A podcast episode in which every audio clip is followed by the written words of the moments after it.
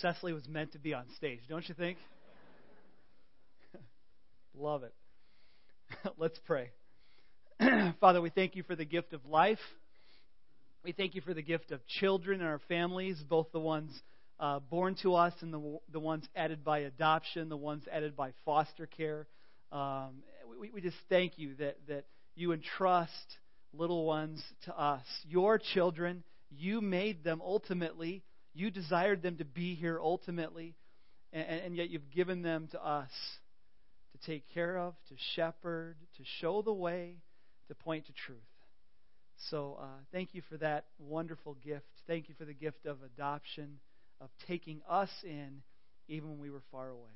I pray that as we look at that wonderful reality this morning, that you would speak to our hearts. In Jesus' name we pray. Amen.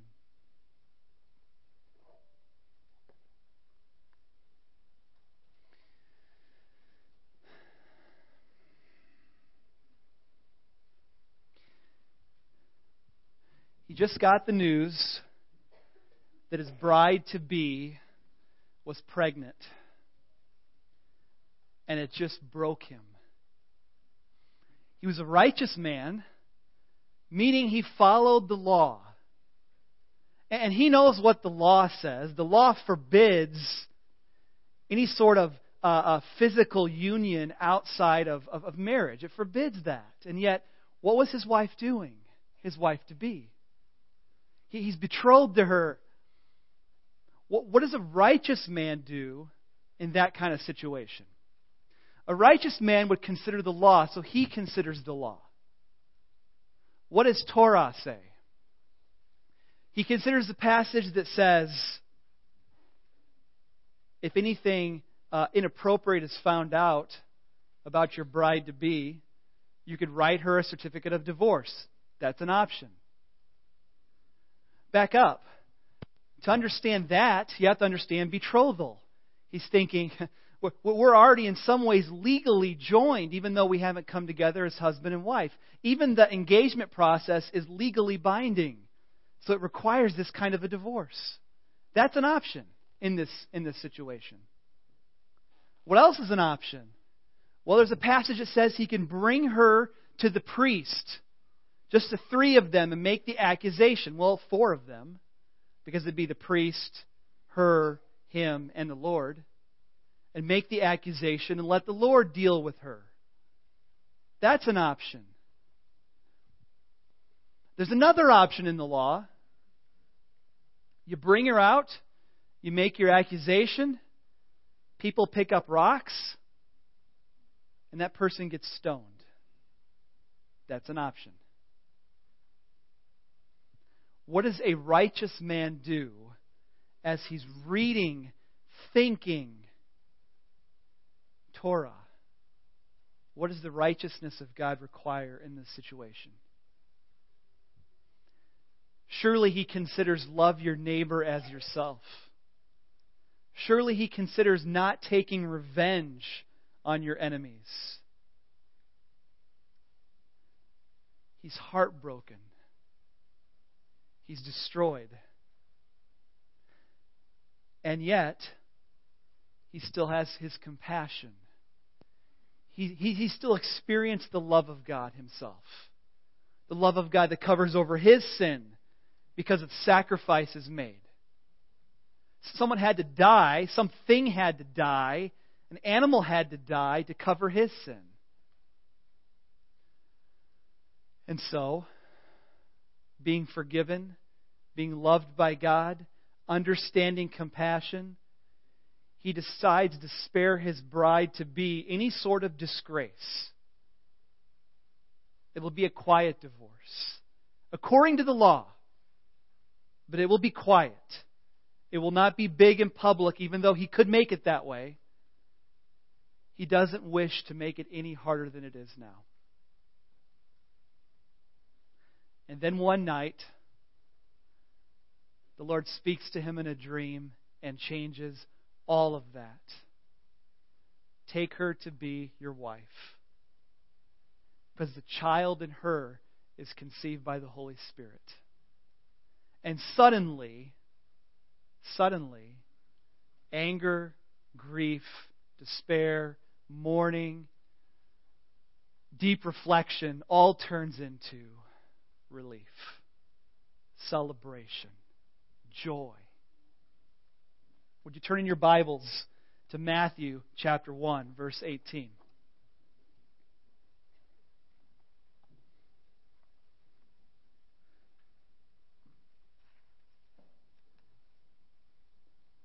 Matthew 1:18.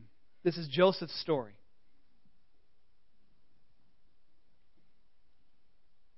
This is how the birth of Jesus Christ came about.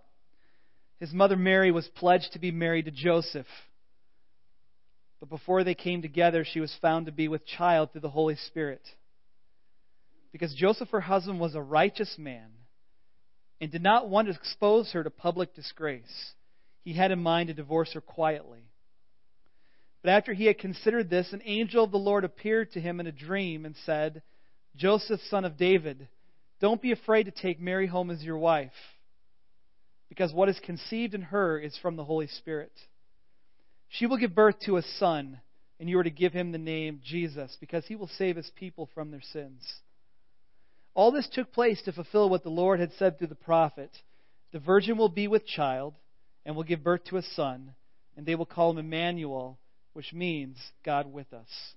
When Joseph woke up, he did what the angel of the Lord had commanded him and took Mary home as his wife.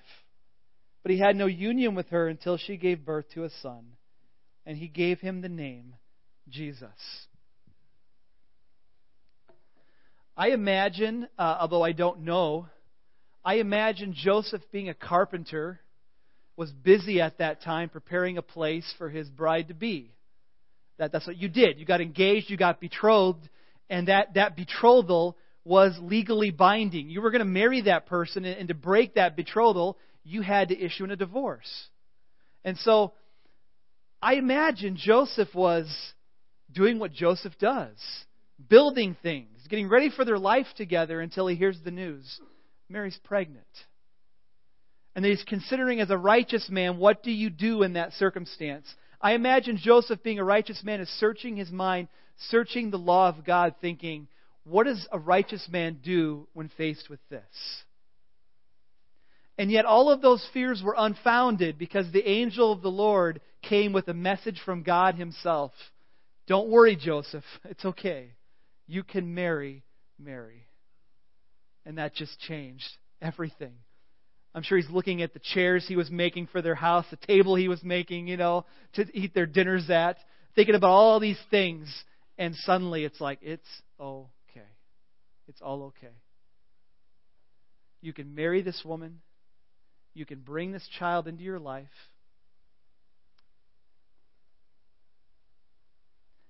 And in that sense, Joseph becomes an adoptive father, right? He, he's not biologically Jesus' father, and yet we have the genealogy of Jesus through Joseph. Joseph is called Jesus' father. He is the father of Jesus in a legal sense, in an adoptive sense. That's Joseph's gift to Jesus. Now, I don't want to belittle Jesus' gift to Joseph, of course, because Jesus died for Joseph's sins. But there is a real sense that Joseph took in this child.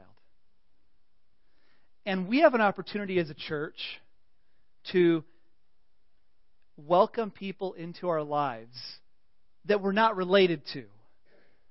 And it'd be really easy if the Lord showed up in a dream and, and, and, and sent an angel and said, Angel, tell, tell Niall this. You're going to welcome this person into your family. Do it. And then you and do it. But we're all called to this, even though we don't all do this very well. We're all called to, quote unquote, adopt people into our lives. People that we're not related to, but we're called to love them like family. We could talk about the church body here. You're called to love these people like family. Even the people you don't like very much. You're called to love them like family.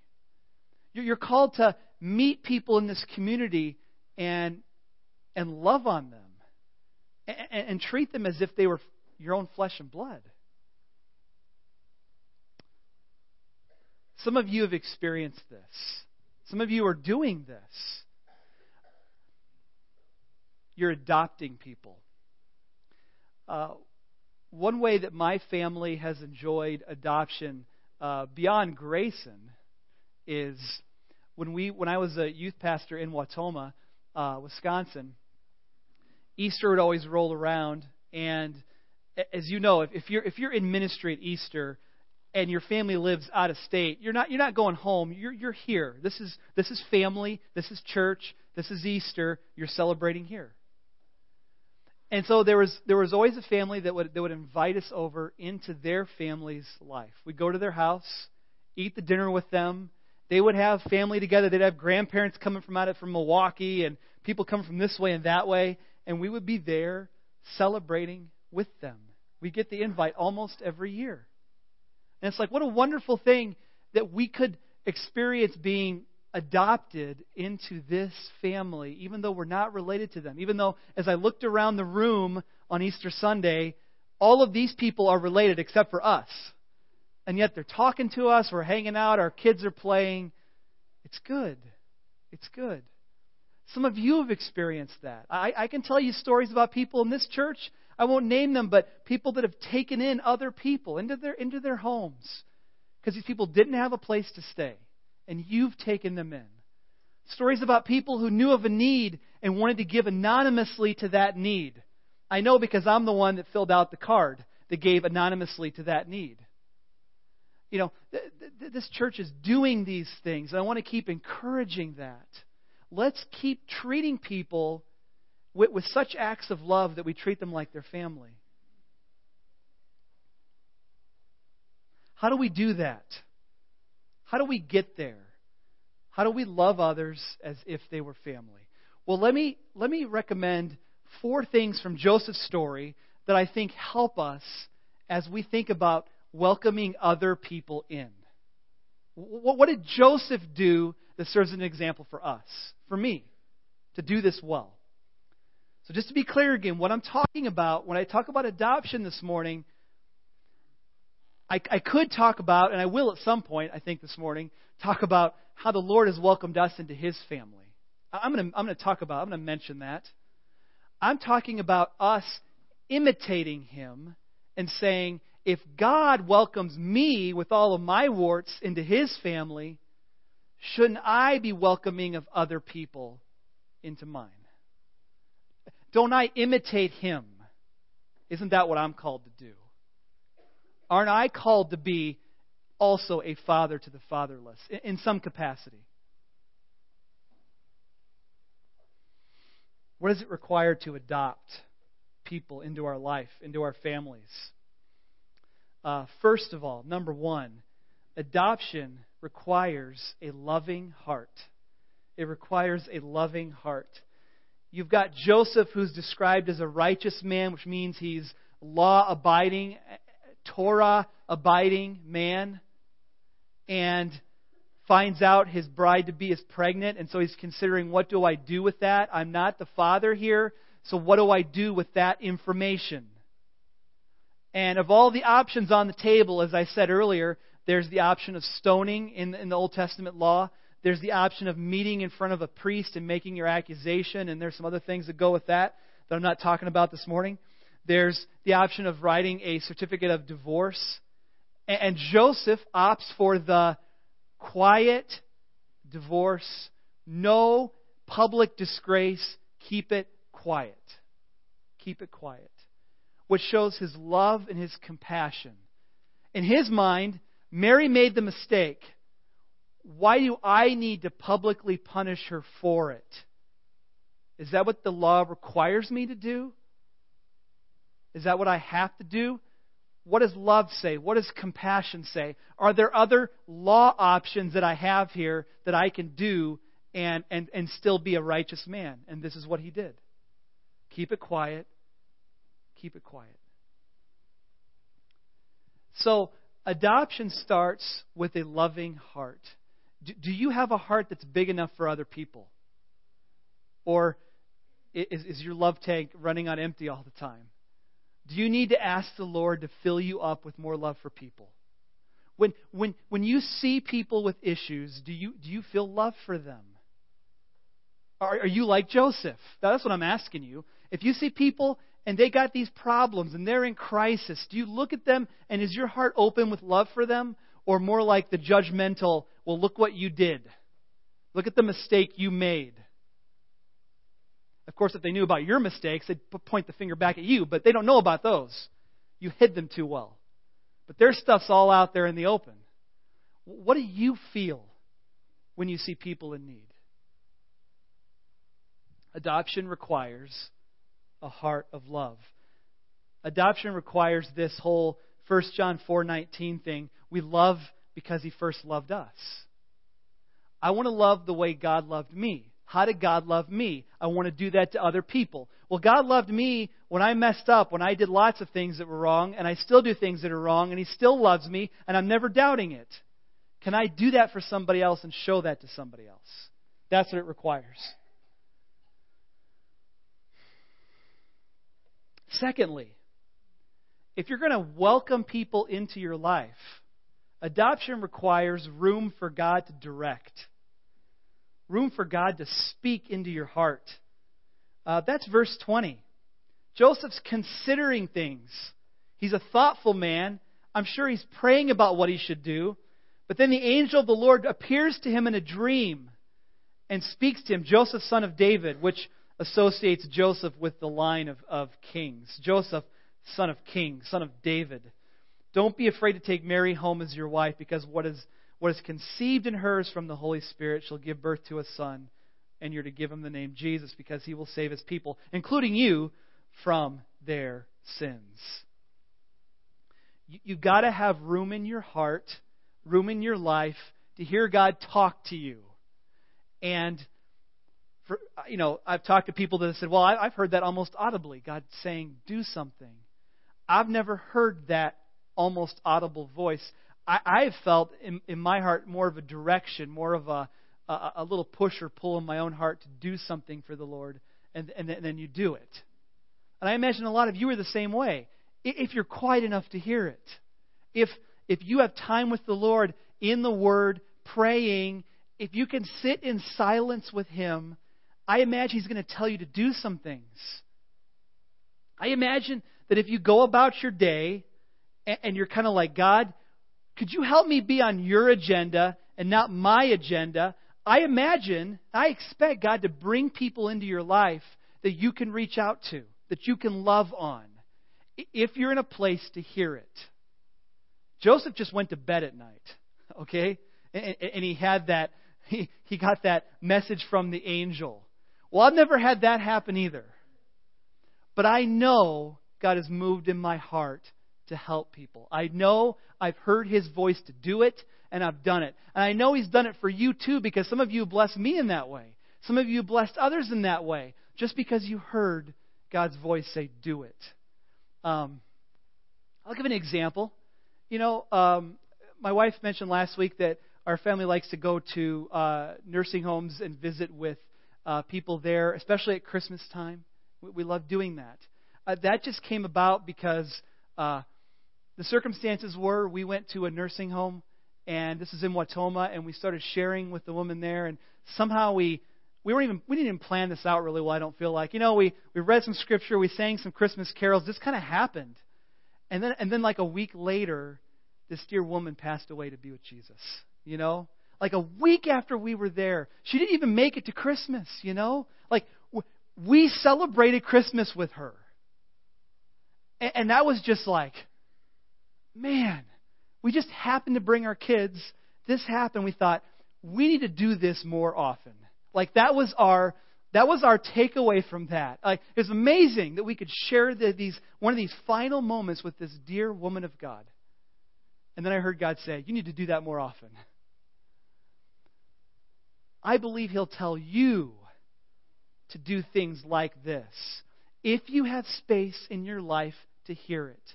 If your agenda and your schedule is all important and there's no space for interruptions in your life, well, then you won't hear it.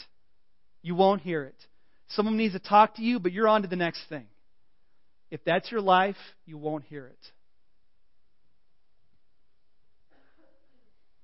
Adoption requires room for God to direct you, to speak to you.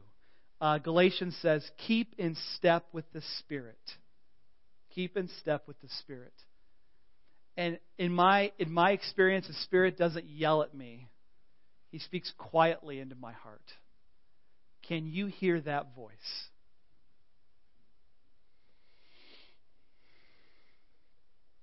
Okay.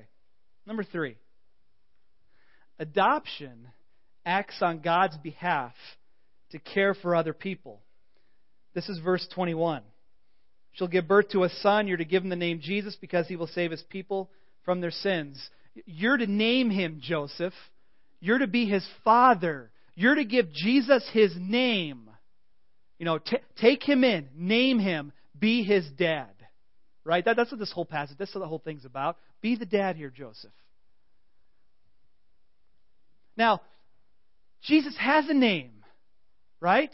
He, he, he's been given a name by God. He, he is, we talked about this last week, he's, he's pre existed. He, it was not like he was born into existence that day with Mary and Joseph. I mean, he is from old, from ancient times. He doesn't need another father, okay? He's got a heavenly father. Like, who helped, who helped Jesus when Herod wanted to kill all the baby boys? Who helped Jesus then? God did, right? He, he spoke. He spoke and said, You, you got to take, Joseph, you got to take your family and get out of here. You got to leave because people want to kill your child. God is looking out for baby Jesus, the Heavenly Father. He doesn't need help, but He enlists the help of Joseph to do the job. Okay? Heavenly Father. He's the best father. And then there's Joseph, who loves Jesus on the Heavenly Father's behalf. And, and you know that you're called to do the same thing. God made every person in this room, every person you're going to meet out there, every child, whether born within wedlock or outside of wedlock, none of it's an accident, right? It's not an accident. No person is. People are made in the image of God, loved by Him, and they have needs. And one of those desperate needs is love and care, guidance, shepherding. Sometimes it's just the basics of food, shelter, clothing, a way to get to work. We have needs. And oftentimes people are, are, are calling out to God. They don't, even, they don't even really know Him yet. He's just a Sunday school story from many decades ago. And they're calling to Him to meet a need. Please, God, help me. And how is God going to do that? Well, any way that He wants, really. He, he has unlimited resources. But He's chosen to use the church to do it. I don't believe he chose the government, even though there's many good government programs, and I'm thankful for them. Let me say that. But God's chosen the church to love people and care for needs. He's chosen us. So we're to love people on behalf of God. God made them, He loves them, they're in His image. There's no accident, there's no accidental people. They're all loved by Him. He's called you to show that love in a practical way by giving of your time, resources, energy, by giving of yourself to love on His behalf. So that people can be loved and say, You're a Christian, you're a Jesus follower, and you love me. Because that's what God is like. And you're showing people God to others. Adoption acts on God's behalf to take care of other people in their needs. And we're the church. This is our calling. Uh, it's, it's the James passage that the kids read earlier. I, I didn't have the whole passage read, but that passage the kids read during the sword drill. It, it, you know, if you see your brother and say, Be warm and well fed, but yet you know they're cold and hungry, that's worthless. It's just worthless to, to wish somebody g- good wishes. Go out and get some food. Stay warm. And yet you know they're not warm, but you're not going to do anything about it. That's totally against the faith you're part of. If you're warm and someone else is not warm, you need to help them stay warm. That's the faith. That's the faith. Plug for the firewood ministry. We actually do that here, you know? We do that. We, we, we take firewood to people and help keep them warm. I think that's a good sign. Let's all be thinking like that. Let's all be doing that. Lastly, here's the one that hurts adoption will cost you something. Adoption will cost you something. If you're talking legal adoption, it's thousands of dollars. But if you're talking people, just loving on people, there is a, still a price to pay. Here's verse 25. But he, Joseph, had no union with her until she gave birth to a son, and he gave him the name Jesus. Now, knowing how big of a party and celebration it is when two people get married, I don't think anybody goes into their wedding night thinking, no union, I'm doing this for the Lord. That's, that's not the way you celebrate your wedding day with no physical union. And yet Joseph gave that up for a time until she gave birth to a child. This is what he gave up. Even though the Bible doesn't tell us, many have imagined that there was probably gossip going on around this pregnancy. Is it Joseph's boy? Is it not Joseph's boy? Is he just being charitable to this poor woman that, that made a bad decision? C- can you hear the talking? Have you experienced the talking? You know, this is not just our culture that likes to share the gossip. You know it's theirs too. People were sharing stories. You try to keep it quiet, but people were talking. And I don't know what they told them. I mean, when you when you sit down with somebody, do you just say the, it's conceived by the Holy Spirit, virgin birth? Is, is that what you tell people? Do, do you tell them none of their none of your business? Go on your way. Stop talking bad about us. I, I'm not sure what they said. I imagine they were just truth tellers, and they just would have said, "God did this, and you can accept it or deny it, but God did this." And I, I don't care what you think, you know, but we're speaking the truth. That, that's what I imagine a person would say in their circumstance. But you know people were talking. There's a cost. There's a cost. Adoption will cost you something. And not to just say it's all on Joseph. You remember the passage about Mary, right? The prophecy given to her a sword will pierce your soul. You're going to be the mother of the Son of God. You are blessed above women. I mean, you're, you are an amazing woman, Mary. But the sword will pierce you because of this. Because this child that you're going to raise from infancy, with all of that motherly affection, you're going to see people spit on him, mock him, whip him. You're going to see him nailed to a cross in the most vicious, lowly, humiliating, painful death possible. You're going to see that, mother of Jesus. A sword will pierce your soul. There's a price to pay. Adoption will cost you something. And so I say, relationships are risky, right? You welcome someone into your house, you love on somebody, there's, there's going to be risk. They could take advantage of you. They could be a bottomless uh, pit of needs. And it could be draining on you. They could call you at all hours of the night. Your association with them might give you a bad reputation. Wouldn't that be funny? Ironic. I don't know what the word is for that. You bring them to church, and people look at you and look at them and think, What are you thinking? This is not the kind of person we invite here. By the way, if anyone ever says that, uh, just please don't. I don't want to have to point out the, the wrongness of that statement if someone wasn't welcomed here. But if we do welcome people here that have a lot of issues, if this is a hospital for sinners, then there's going to be some bleeding here, right? That's what happens in a hospital. Are we ready for that? Are we ready for that? That kind of goes back to a few weeks ago when I talked about loving same sex attracted Christians. Are you ready for that? Are you ready for people to accuse us of being this and that kind of church? Too liberal, too liberal. How can you be so welcoming, you know? Are, are you ready? You should be because we took you in. All right. All right.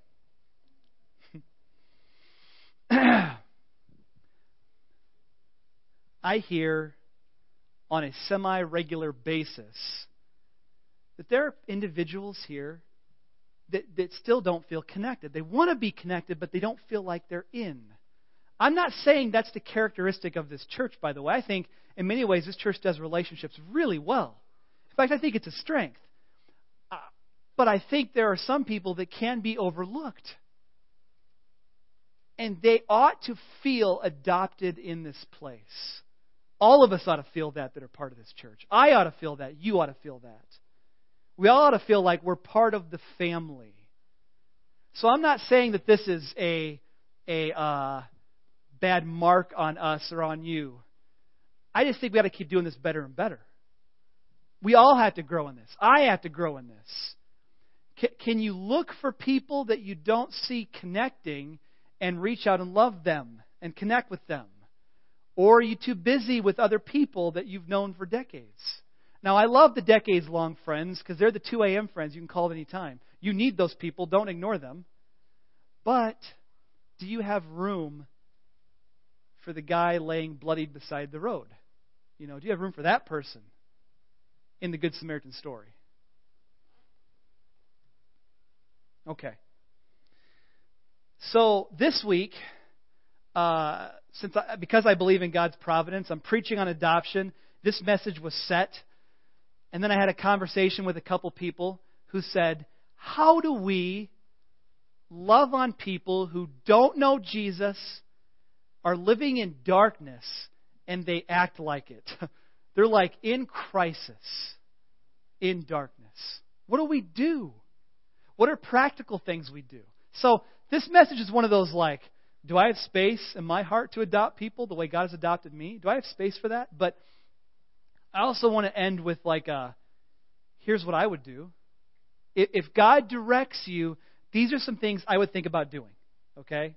Just just so there's no like, well, I wish I could do something for someone, but I just don't know what it is. Here's some ideas. It's on the back of your notes. What do I do with the difficult adoption situations?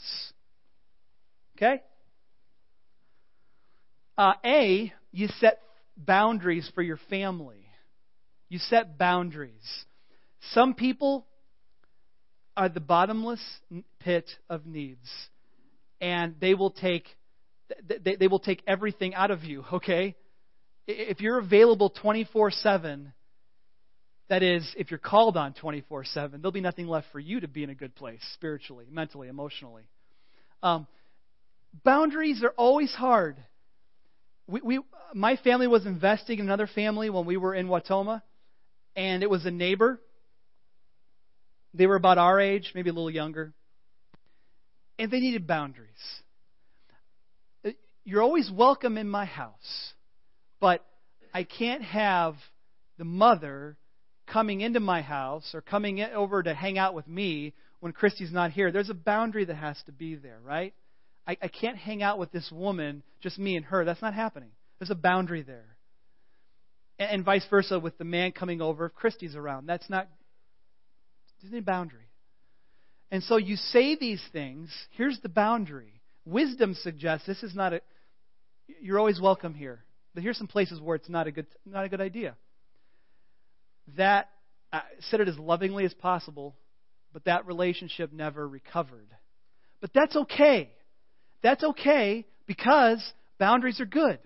Boundaries are good. They protect you from getting into sin issues and problems that, that hurt, hurt badly and are not good for your family. So consider boundaries. Uh, B, don't go it alone. Ministry happens best with a partner. So if your family wants to invest in somebody else, maybe you grab another family here and you do this together, right? You do it together. Jesus sent them out two by two, right? do ministry in my name, two by two. It's, a, it's just a wise thing to do. Think about having a partner when you're investing in someone with deep needs. Uh, C, help during the crisis, but don't enable bad choices. Okay? This one might be a little obvious, but uh, you can get yourself in situations where you could be pouring money into a person's life and they're going out and spending it on alcohol, cigarettes, drugs. You know, you got to think. You got to think smartly here. I want to enable bad behavior. At some point, if, if a family is in such a destructive cycle that the kids are at risk, real risk, if abuse is going on, you got to take action there. You know, you got you got to do something. You can't just enable it and say, "Well, it's the love thing." I, I, I don't I don't really. No. Let's not enable bad behavior, but but but do love well. Help during the crisis. Drive them to the doctor. Take care of them. Hang out with them. Uh, but be careful how you do it. Consider what your actions might encourage them to do.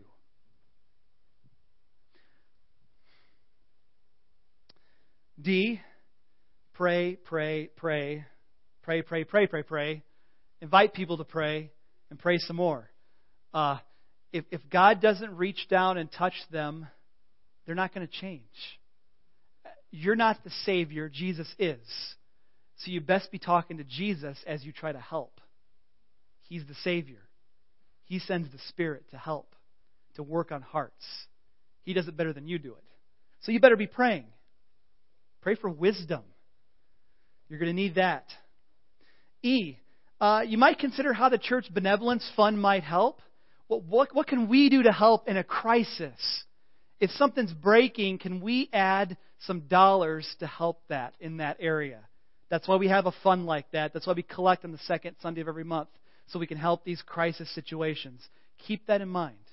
Feel free to ask us about it. That's why it's there. F, invite into your community group. It might be appropriate for you, maybe not, but it might be appropriate, depending on the where the person's at, to invite them into your small group. Be a part. Uh, taste and see who God is. G, I love this one. Invite into social activities. Social activities. Game nights. Let's get together and hang out. Lunches. Let's do this. I invited this family into my, uh, Chris and I invited a family into my, our lives, and we would do these game nights, and the guy would, uh, the husband would come over, and I remember after a game night, he, he was laughing, having a great time, and he said, I have never had this much fun apart from alcohol. You know? And I'm like, that's awesome. You know, that, that, that is so great that you're here, that we're having fun, and that you realize, yes, Christians can have a good time. This is a good thing. So, you don't need to overdo it drinking to have a good time. Um, so, social activities. That, that's a good first step, by the way, because it doesn't obligate you for anything. You, you, can be, you can be kind of checking out a family just by having them over and doing a game night. Doesn't mean you're going to do it again next week. See how God leads during that night, though. Uh, H, you can invite them into a discipling relationship. You know, this is the person that's ready. You know, that they're, that they're ready to check out the claims of Christ. They're ready to see about the faith. I've given you some good books and resources there that you might consider. But you might say, let's pick a time and a place. We're going to meet at, you know, Deja Brew, uh, 1030. We're going to do this. And we're going to read this book together. We're going to talk about what you're learning and, and see where God takes this. Consider that. Consider that. The list of resources I've given you here are very short. I could probably go much longer, but you've heard me talk about Multiply by Francis Chan. That gives a great overview of the Bible and how to do a quiet time, how to pray, good stuff. Purpose Driven Life by Rick Warren. You know, that, that book is popular with all sorts of people, you know, just because of the title alone. How do I live life on purpose? Excellent stuff. Uh, very, and I think an easy read as well. Uh, Discipleship Essentials uh, by Greg Ogden is a little more intense, little more intellectual. They're going to have you read some things that are a little bit challenging, but it's a good discipleship resource uh, for you. If you're talking to someone with marriage stuff, love and respect, many other uh, good marriage books out there. That's one that I love, though. You can talk to me about many other ideas. I just gave you a few. Um, so I say all that to say this. John 1:12. Yet to all who received him, to those who believed in his name, he gave the right to become children of God, children not born of natural descent, nor of human decision or a husband's will, but born of God. God gave you and me the right to become children of God. Not born because someone wanted kids, not born because someone wanted to adopt, but born because God wanted you. He wanted you. He reached out to you, and you accepted him. Now, will you reach out so other people might accept him as well? Worship team, would you come up? Let's pray. Jesus, uh, thank you for coming into this world as a baby. Thank you for coming in vulnerable. I'm sure you. I'm sure there could have been a different way, right? Where you, Jesus, you would have come and you would have been like a, a man ready to preach and teach and do the thing, but but you came in vulnerable, needing the help of Mary and Joseph. Thank you for showing us vulnerability and humility. Thank you for showing us a, man like Joseph who would be humble, step up, and, and, and love well. Even when he was heartbroken, to love well. I pray that we as a church are that way. I pray that you continue to break gossip in this place. Just, just get rid of it. I pray that you continue to build relationships that people that feel lonely would feel welcomed. That people would know how loved they are. Would you lead some of us into relationships with difficult people that need you so that we could show them you? Would you help us love well and adopt well? In Jesus' name, amen.